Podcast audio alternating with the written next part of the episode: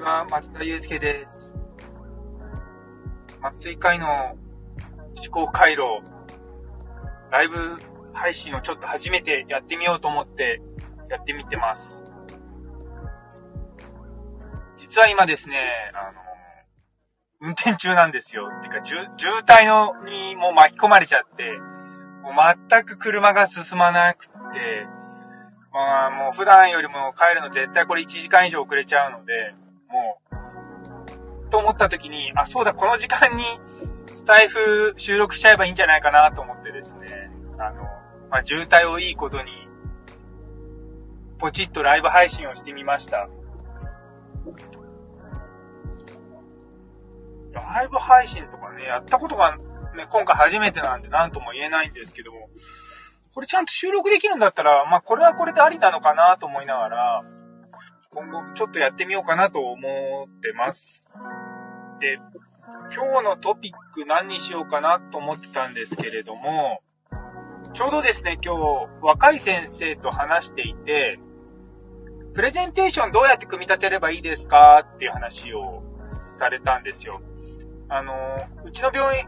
てか、うちの診療科だと、月に2回、各週で、あの、オンラインの勉強会をやってるんですね。クローズドなんですけども。で、まあ、酸化麻酔に関係するトピックで、あの、まあ、僕がこういうの調べてごらんとか、あの、これについて勉強しようよっていうのを、あの結構最新のネタって言い方変ですけれども、本当内容自体は専門的すぎるんで、あまりここで紹介してもしょうがないようなことなんですけども、あの、海外とかの学会とかで、ちょうど今トピックになるかならないかみたいなこととか、あと日本ではまだトピックになってないけども、世界的にはこれすごい重要だよとか、まあ、そういったことをですね、あの、若い先生に、まあ、調べたりとか、それをどう発表すればいいのかっていうトレーニングとともに、まあ、僕がただ単に知りたいから、もうちょっと調べてっていうところでですね、やってるんですね。一応去年の9月ぐらいから始めていて、ただ、結構僕がサボっているのもあって、本当だったら年間24本ぐらい、あのー、あるはずなんですけど、まだ十何本しかないんで、相当サボってるなって思ってるんですよね。あの、中には、ちょっと、症例検討みたいな形で、実際にあった患者さんをもとに検討したりとかすることもあるので、それがですね、全部しっかり、あの、公開してるわけじゃないんですね。で、あの、私、言い忘れちゃったんですけど、これあの、1時間の勉強会で30分発表があって、その30分の発表分を、あのー、YouTube で動画で上げてるんですよ。でも僕、もうめんどくさがりなんで、とりあえずもう勉強するもののとして、あの、作ってるので、もう全く、こう、画像も、もう切り張りするぐらいで、まあ最初に一番最初にドーンって、タイトルのところはあるんですけども、それ以外はですね、もう、もうそのまま、ズームで撮ったものをそのまま乗っけてるだけっていう、すごい雑なんですけども、結構ですね、あの再生回数が、まあ、そこそこ、その、回っていて、あまあまあ、ニーズはそこそこあるのかなとか思いながらですね、やってます。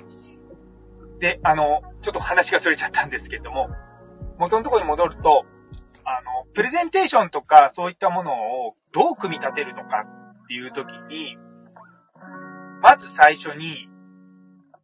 僕は、あの、前も話したかもしれないんですけど、テイクホームメッセージからやるんですね。最後に、こう、み、言いたい3つの手、3つのキーワードを最初3つ作って、で、それに肉付けするように、それぞれ1つの項目に対して、あの、深掘りをしていくと。30分ぐらいの講義とか、まあ、まあ、講演とかだと、3つのテーマに対して、それぞれ1つ1つのの項目に、さらに3つずつ、まあ、あのー、下にくっつけることができるんですよ。そうすると、3×3 で27、ん ごめんなさい。3×3 で9で、で、1つあたり3の、1テーマあたり3分だとすると、ちょうど27分になるんですね。で、前後に、あの、1分とか2分とかの、あの、紹介と締めとをつけると、それでど、だいたい30分の講義になるんですよ。で、そういう組み立て方すると、そんなに、その、講演とかも難しくないと。3分のトークって、今ちょうど、あの、このライブ始めて6分ぐらいなんですけれども、そんな、あ、もしかしてこれって録音ボタンとかがあるの？てか、録音してなかったらダメなの？あれ？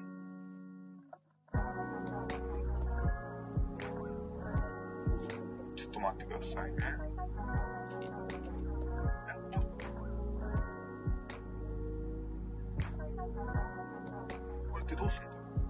2時間以下のライブ配信はアーカイブに公開後、編集することができる。あ、そういうことなのね。ごめんなさいね。これが、そっかそっか。これは後でアーカイブで配信することができるんですね。そうか。ごめんなさいね。運転中に、もうほんと全然道が進まないんですよ。っていうところで話を元に戻します。ごめんなさい。えっと、だから30分の講演だと、まあ、3つのテーマ、その3つのテーマの1つ1つごとにさらに3つの、あのー、項目をつけることで、計9個の項目ができて、1項目あたり3分ってすると、それで27分になる。で、話すと、まあ、ちょうど30分くらいになる。っていう、まあ、組み立てをするとやりやすいよねっていうところなんですね。結局のところ、まあ、だからそう、そう、で、さらに、もしもそれが1時間の講義になった時には、僕は、それを決して4つに増やすことはなくて、その3つを膨らませていくか、もうさらに、でもさらにそこの下の層を開けると、27項目になって、それが、あのー、1つ3分、27×3 だっちゃダメだ。27項目になっちゃうと1つあたり2分ぐらいになるのかな？そうですよね。27×2 で、大丈夫だよね。50、50、54? 違うね。27×2。54ですよね。そうすると1時間の講義になるじゃないですか。ちょっと27項目バーっていくと、一つ一つがこう、結構、さらっと流さなきゃいけないので、多すぎなんですよね。以前、あの、まあ、仕事で、その酸化麻酔の最新論文をたくさん紹介するっていうのをやったことがあって、その時は、確か一応、厳選30ってやって、まあ、一つ1分半から2分ぐらいで紹介するっていうのをやったんですけども、まあ、それはもうさすがに僕も内容が、あの、トントントントンいくんで、まあ、みんなキャッチアップできないだろうと踏んで、あらかじめもうスライド全部オンラインで公開したりとか、そういったことをしてたんですね。でもやっぱりちょっとそうなってくると、話の道筋的に難しいなって思うんですよね。だから、やっぱり3つのトピックをさらに3つに分解するぐらいがちょうどいいのかなと思うんですよね。60分の講義とかで僕も60分でもやっぱ同じように3つに分けて、さらに3つ階層が3つにあるんで9項目だから、まあ1つあたり5分ぐらいで話すと45分ぐらいで終わるじゃないですか。で、僕大体1時間の講演お願いしますって言われると結構質問タイム残すんですね。あの、人によっては全然質問タイム残したくないって人がいるんですけど、僕、まあ、聞いててわかる通り結構早口なのと、テンポよく話すことが多いので、そう、スライドとかもですね、結構、は、なんだろう。ポンポンポーンといっちゃってですね。だから結構、どうなんだろうな。大体6時、1時間って言われてる公演で、4、50枚ぐらいか、もうちょっといくかな、60枚ぐらいスライドを出すことが多いかな。結構僕のスライドって、あの、余白とかがあるので、あの、もう全く何も書いてない真っ白なスライドとか入ってたりとかするんですよ。それも入れてなので、まあそんな枚数ないのかもしれないんだけれども、まあいずれにしても、その60分の公演とかの場合でも、ちゃんと3つに分けてやっていくと。僕にとってその60分の公演って、まあ、20分の公演が3つなんですよね。そう考えると20分っていうと、やっぱり話せるのってそこで3つぐらいで、1つあたり5分とか、で前後の時間合わせてみたいなことになったりとか、そういう風にやっていくとそんなに大変じゃないと僕は思っているんですよね。で、まあね、あの、いろんな、そのプレゼンのうまいやり方みたいな本とか見ると、結構、3つ3つっていうのはよく書いてあるんですけど、やっぱ人間の頭3つぐらいしか覚えられないので、って思うと僕は3つでちょうど十分なんじゃないかなと思って、いつも3つ、まず最初に、そう、スライドとかの講演とかもそうですし、講義もそうですし、全部まず3つのポイント何にしようってところから入っていくので、まあそういう、そういうふうに考えるとそんな難しくないと思うんですよね。逆にたくさんなんか10個とか20個とかの項目に出てきたら、いや、それ多分、話聞いた人理解してくれないし、まあ、お互いの時間無駄になっちゃうんで、って考えると、絞る。で、その絞る動作ってすごく実は重要だと思うんですよね。で、さっきあの、発表とかの時、質問の時間を結構取るって僕言ったんですけれども、なんだろう。慣れないうちって自分が勉強したこととか学んだこととか話したいこと全部話そうとするんですよね。でも、基本的には聞きたい人は自分が聞きたいことを聞きたいだけなんですよ。僕の知識を全部ぶちまけるのではなくて、相手が聞きたいと思うことを相手が理解できるぐらいな量に留めるっていうのがすごく大事なんだと思うんですよね。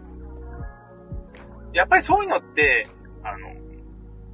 たまに、まあ、全然医療と関係ない人の講演とか聞いてて、ああ、これ面白いなって思う人の講演とか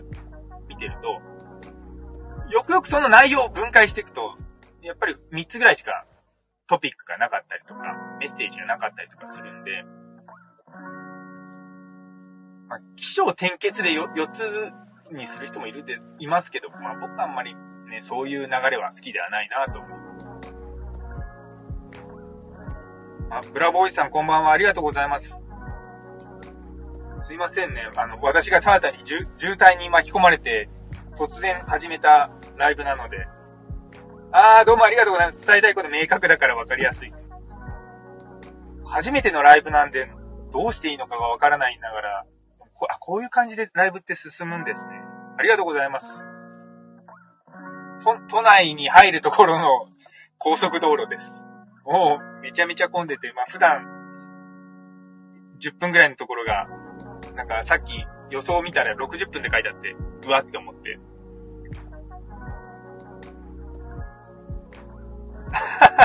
スプラボイさん、この後高速乗るから言うつって。ねなんか、もう都内真っ赤になってました、もう、本当に。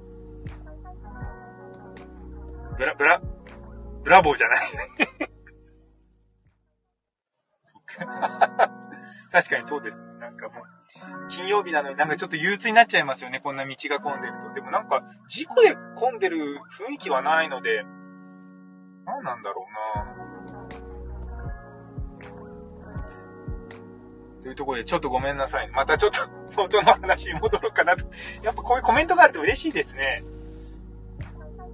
舌が乗ってくるっていうのはこういうことなんだ。もう連休モードの人でしょう。あ、まあそうでしょうね。僕実は明日仕事なんで全然連休じゃないんですよ。もう明日、明日一日仕事があって、で、日曜日の朝まで仕事したら、でも月曜日と火曜日と水曜日あって、なんでそこまでです。僕は。その後は少し休めるから、まあ、まあ多少は連休、ね、皆さんでも連休なんでしょうね。これぐらいになってくるとだんだん病院もねですね、空いてきたりとかするんですけど、どうなんだろうな。来、週、そう、だいたい12月の最後の週とかはあんまり手術がないので、あどうもありがとうございます、プラボイさん。そう、12月の最後の週とかは、あの、まあ、まったりとして過ごせることが多いはずなんですが、結構予定を見てみるとみっちり詰まってたんで、大変だなと思いましたす。でプラ、プレゼンテーションのその組み立ては本当にど、どの業界でも大事だと思うんですよね。昔あの、あ、ちょうど ETC 取ったところでなんか出てる。あの、昔、伊藤洋一さんの1分で話せっていう本を読んだ時にも、ああいうふうにものをまとめるのも大事ですし、焦点を絞るっていうところはすごく大事だと思うんですよね。あそこのところを分からず、その、何をまず話せばいいんだろうっていう時には、じゃあまず自分がその、れを聞いた時に何を知りたいっていうその3つに絞ってやっていくっていうのは一つの方法なのかなと思っているので、ね、やっぱああいう1分間とかそういった制限がある方が、ものの精度って上がってくると思うんですよね。逆に60分のものよりも3分で話せって言われた方がよっぽどもう頭絞って絞って、あのー、ね、組み立てないと、って思うとね、結構あの、テッドトークとか見てても、すごく学びが多いなと思ってても、1時間とか話してるのそんなないですからね。そう考えるとなんかその、1時間の講演って何なんだろうなって思っちゃいます。そうです。あ、ブラボイさん。爆発と準備。そうですよね。準備、重要です。そうこの前のあの、ゼロスライドプレゼンテーション、あんまり準備ができなくて。そうですよね。そう、原稿。原稿はあとどこまで準備するかっていうのも難しいと思うんですよ。あの、もう、僕はスライドを見て、あ、このスライド見たらこれを喋ろうっていう形で、まあそういった意味で原稿なんですけれども、そう、あ、一字一句作られるね。やっぱそこまで、短ければ短いほど僕はそれやるんですよね。だから、まあ、確かに一字一句あった方が、後でまたそのスライドを見て何か喋ろうと思った時に喋れるっていうのはありますよね。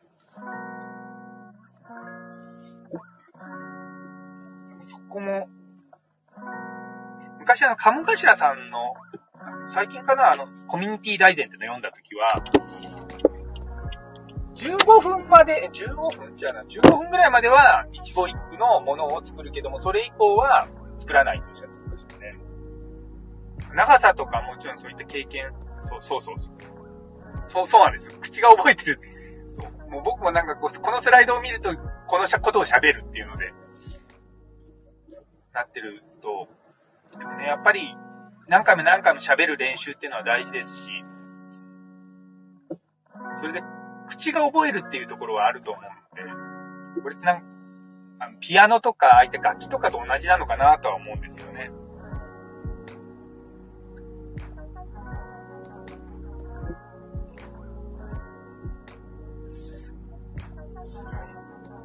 その発表、まあ、プレゼンの時の話、またもうごめんなさい、何度も戻るんですけども、逆にそのつまらないプレゼンテーションって何かっていうと、本当に、あすいません。なんかうちのカーナビが喋ってます。あのー、何話したっけ？あれ、本当に何話してたど忘れしたな。スライド、本当に最近こういうのど忘れしちゃうんですよね。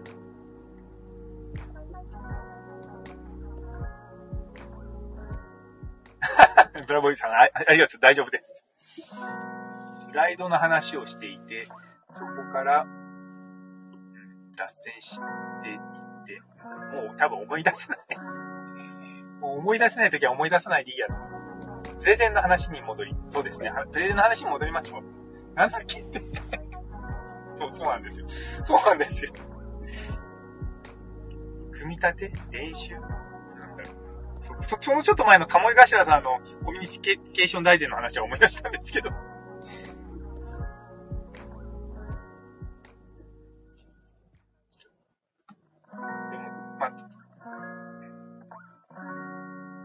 まあ、そういうふうにかん、はい。大観道大観浦和インター付近で事故によりフリートークで大丈夫です。ありがとうございます。あ、事故なんですね。そっかそっか、そこが事故なんだな。中央環状新宿線大橋ジャンクション付近で10キロほど、中央環状王子線港北ジャンクション付近で6キロほど、それぞれ渋滞しています。はい。そ、そんな詳細言わなくてもいいのにって最近、ちょっとカーナビに突っ込みたくなることはあるんですけども。もう後で通るところです。フラボイさん、ご愁傷様ですというか、無事に、あの、帰り着くところを願っております。都内は、もう一箇所事故っちゃうと、それに連鎖していろんなとこ事故るから、事故るか渋滞が巻き込む、起こるから本当に大変なんですよね。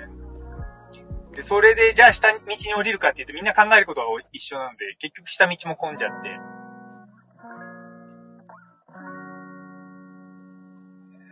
まあ仕方がないと思いながら、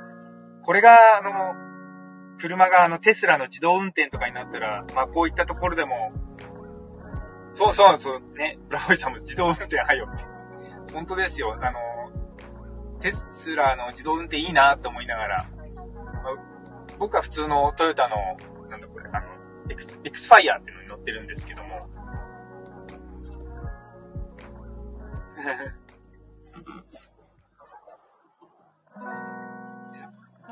自動運転になったら、こう、通勤とかを車でやる人も増えるけども、まあそんなに渋滞しないのかなとか。そうこの前読んだ、なんだっけな、本で、もしも自動運転が本当にしっかりできるようになったら、そのスターバックスが第3の居場所みたいになったところに、第4の居場所が車の中じゃない、そういった通勤の車じゃないかみたいなことが書いてあって。それは確かになんかこう、プライベートな、ね、空間ではあるし、運転でまあ少し、まあ特にこう渋滞してたりとかするといろいろと考えたりとかすることができるのは、ある意味メリットなんじゃないかなと思っています。そうでもしないとこの渋滞は、あの、つまんないもんですけど、せっかく生きてるからって言い方ですけど ねえ楽しく渋滞を楽しめるようにと思って、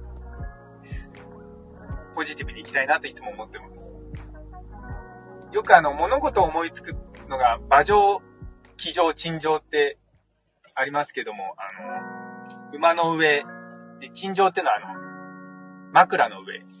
え？違う違う、騎乗が枕、騎乗が枕の上か。で、陳乗ってあの、川屋の、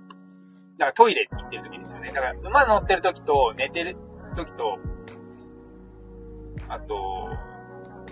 トイレ行ってる時が、まあ、いろんなアイデアが浮かぶ時っていう風に書いてあるので、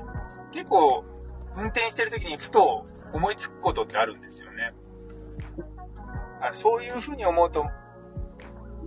の車の中での空間って決して無駄じゃないんじゃないかなって思って。東京都に入りました。あ、東京都についついに入りました。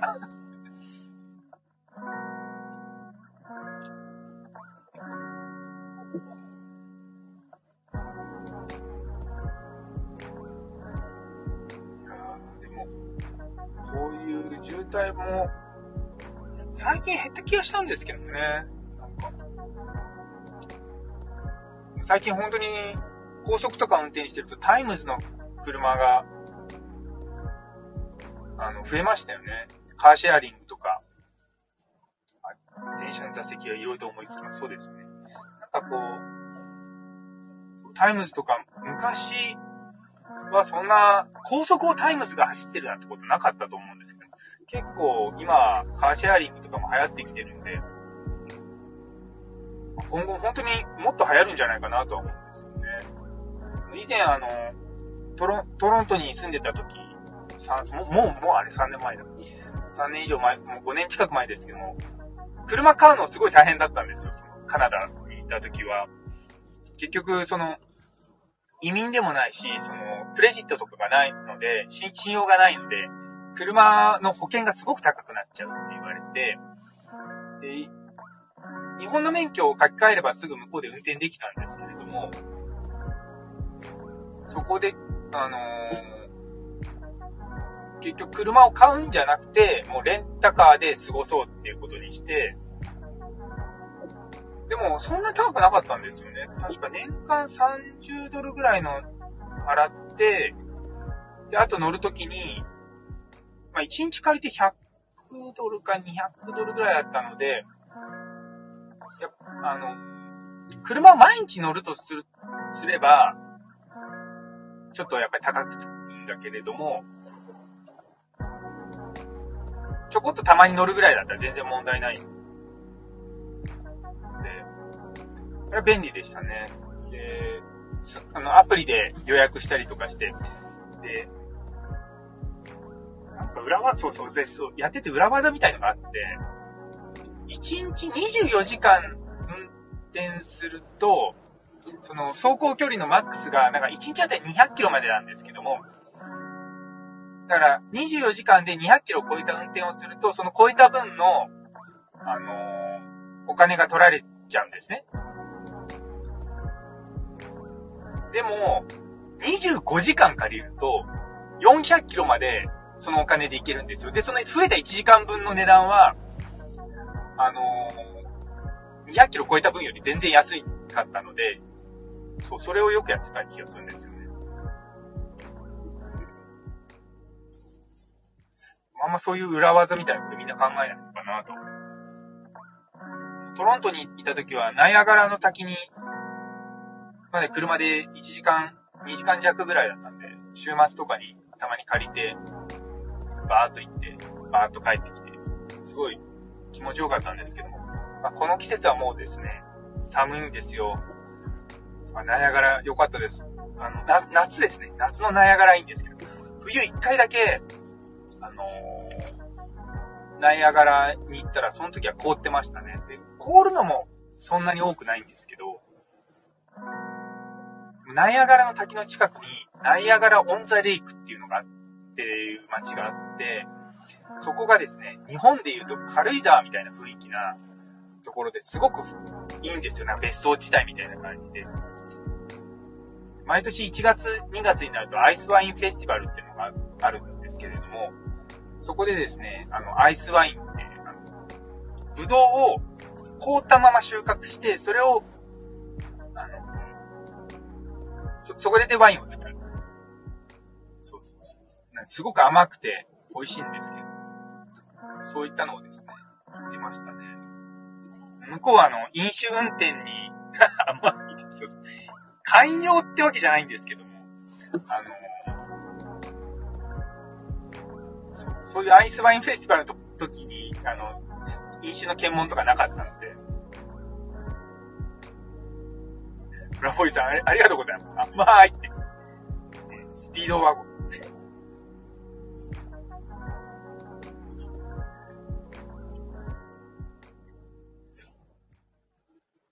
でもね、なんかそういった思い出も懐かしいなと思いながらも、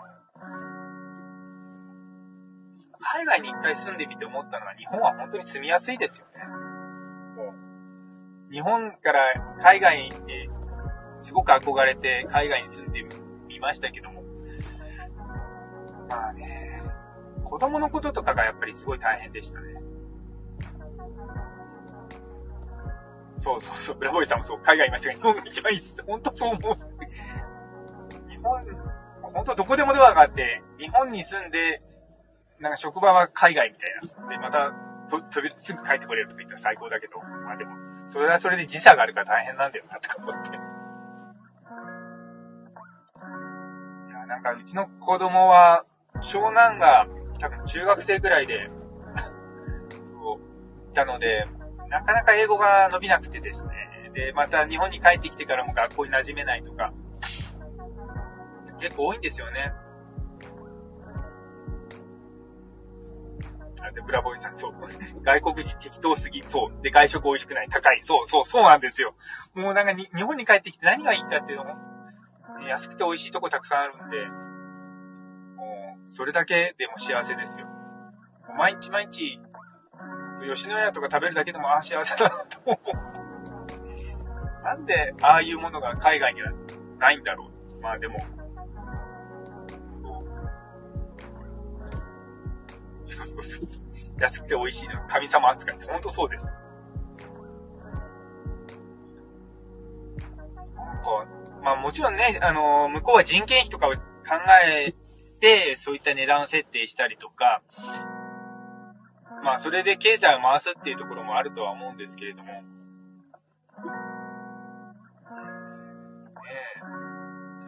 どっちがいいんだろう？そう、そうなんですよ。結局これでいいんですよ。ほんとそう思います。あの、海外と日本、まあ、特にまあ北米だと思うんですけど、日本よりも全然収入高く見えますけども、例えば保険の料金とかめちゃめちゃ高いし、あの、医者やってると、あの、保険に入らなきゃいけないんですね。その賠償保険とかに。それが、日本だと年間5万とかなんです。5万円とかなんですけども、カナダで、その、麻酔科の専門の医師で働いてると、多分月、10万か20万ぐらい払うんですよ。やっぱそこが、そう、それ考えるとそう、た、そうなんですよ。高いんですよ。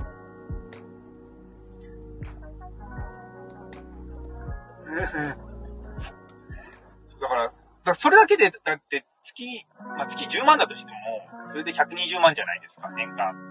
で、それはしかも、向こうだと一応それは、あのなんで、控除の対象になるので、でもそれでもやっぱり収入はその分上乗せしておかないとダメだし、で、結局医療保険以外の保険も全部高いので、だか結局いろいろと計算すると、多分これって日本で生活してるのとそんなに変わらないんじゃないかなっていうふうに、僕は個人的には思ったんですよね。見た目は多いけども出てくものも多いから。で、日本みたいに安くて、その教育とかも安くていい教育はないし、お金をちゃんと払えばちゃんとした教育があるけれども、って思うと、本当にお金中心になっちゃうのが大変なんだろうなとは思いますよね。あ、医師免許ね。医師免許のトランスファーめちゃめちゃ大変でした。あのそう、医師免許どうしたんだっけなもう、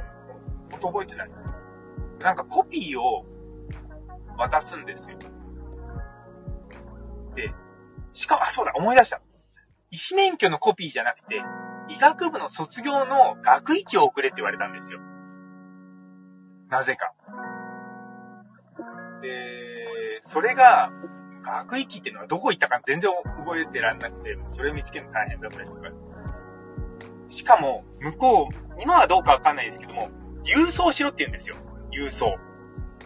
いや、メール添付でいいじゃんと思ったんですけども。しかもコピーだから、別に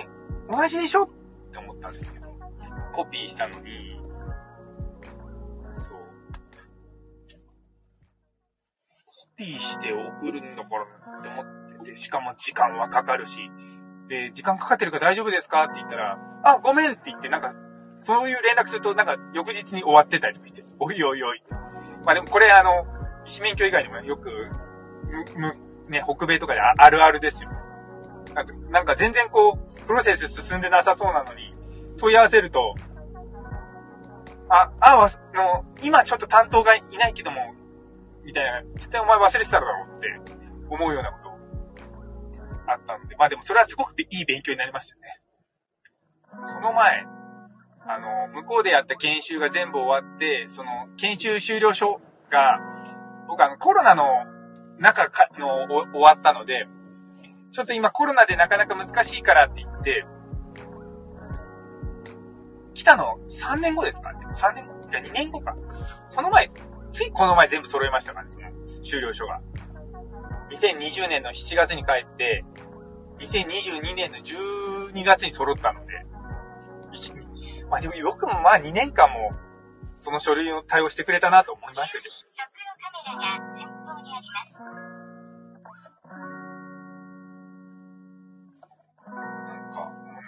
なんか異文化ですよね、本当に。日本と違う文化のとこで、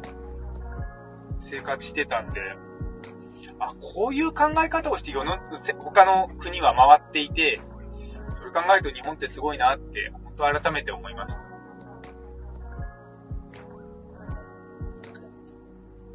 なんかもう最初はプレゼンの話をしてたところから、どんどん、ね、もう話がよじれていくっていう。ようやく高速から降りれるかなーってところなので、そろそろライブも終わろうと思います。ブラボーイさんどうもありがとうございます。これからちょっと渋滞の中運転されると思いますけど、気をつけてください。こちらこそありがとうございました。